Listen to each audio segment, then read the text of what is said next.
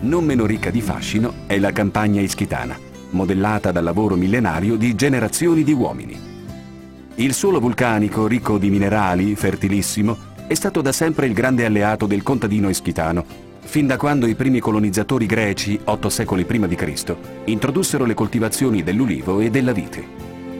E proprio la vite era destinata a diventare la cultura principale dell'isola, sui rari terreni pianeggianti come sui rilievi, fino a dove la pianta resisteva.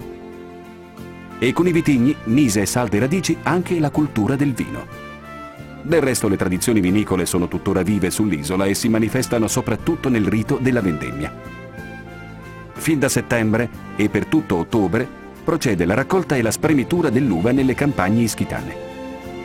Tanti i piccoli coltivatori che vinificano per la famiglia, mentre aziende vinicole di consolidata tradizione producono i famosi vini DOC ischitani, apprezzati dagli intenditori ed esportati in tutto il mondo.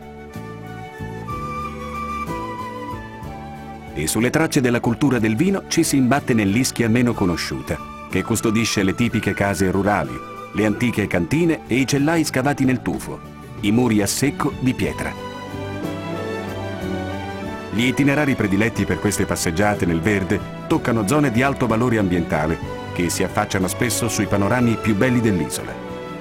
E la più genuina ospitalità ischitana è pronta ad accogliere i visitatori con degustazione del vino appena spillato dalla botte, accompagnato dai piatti tipici della cucina locale.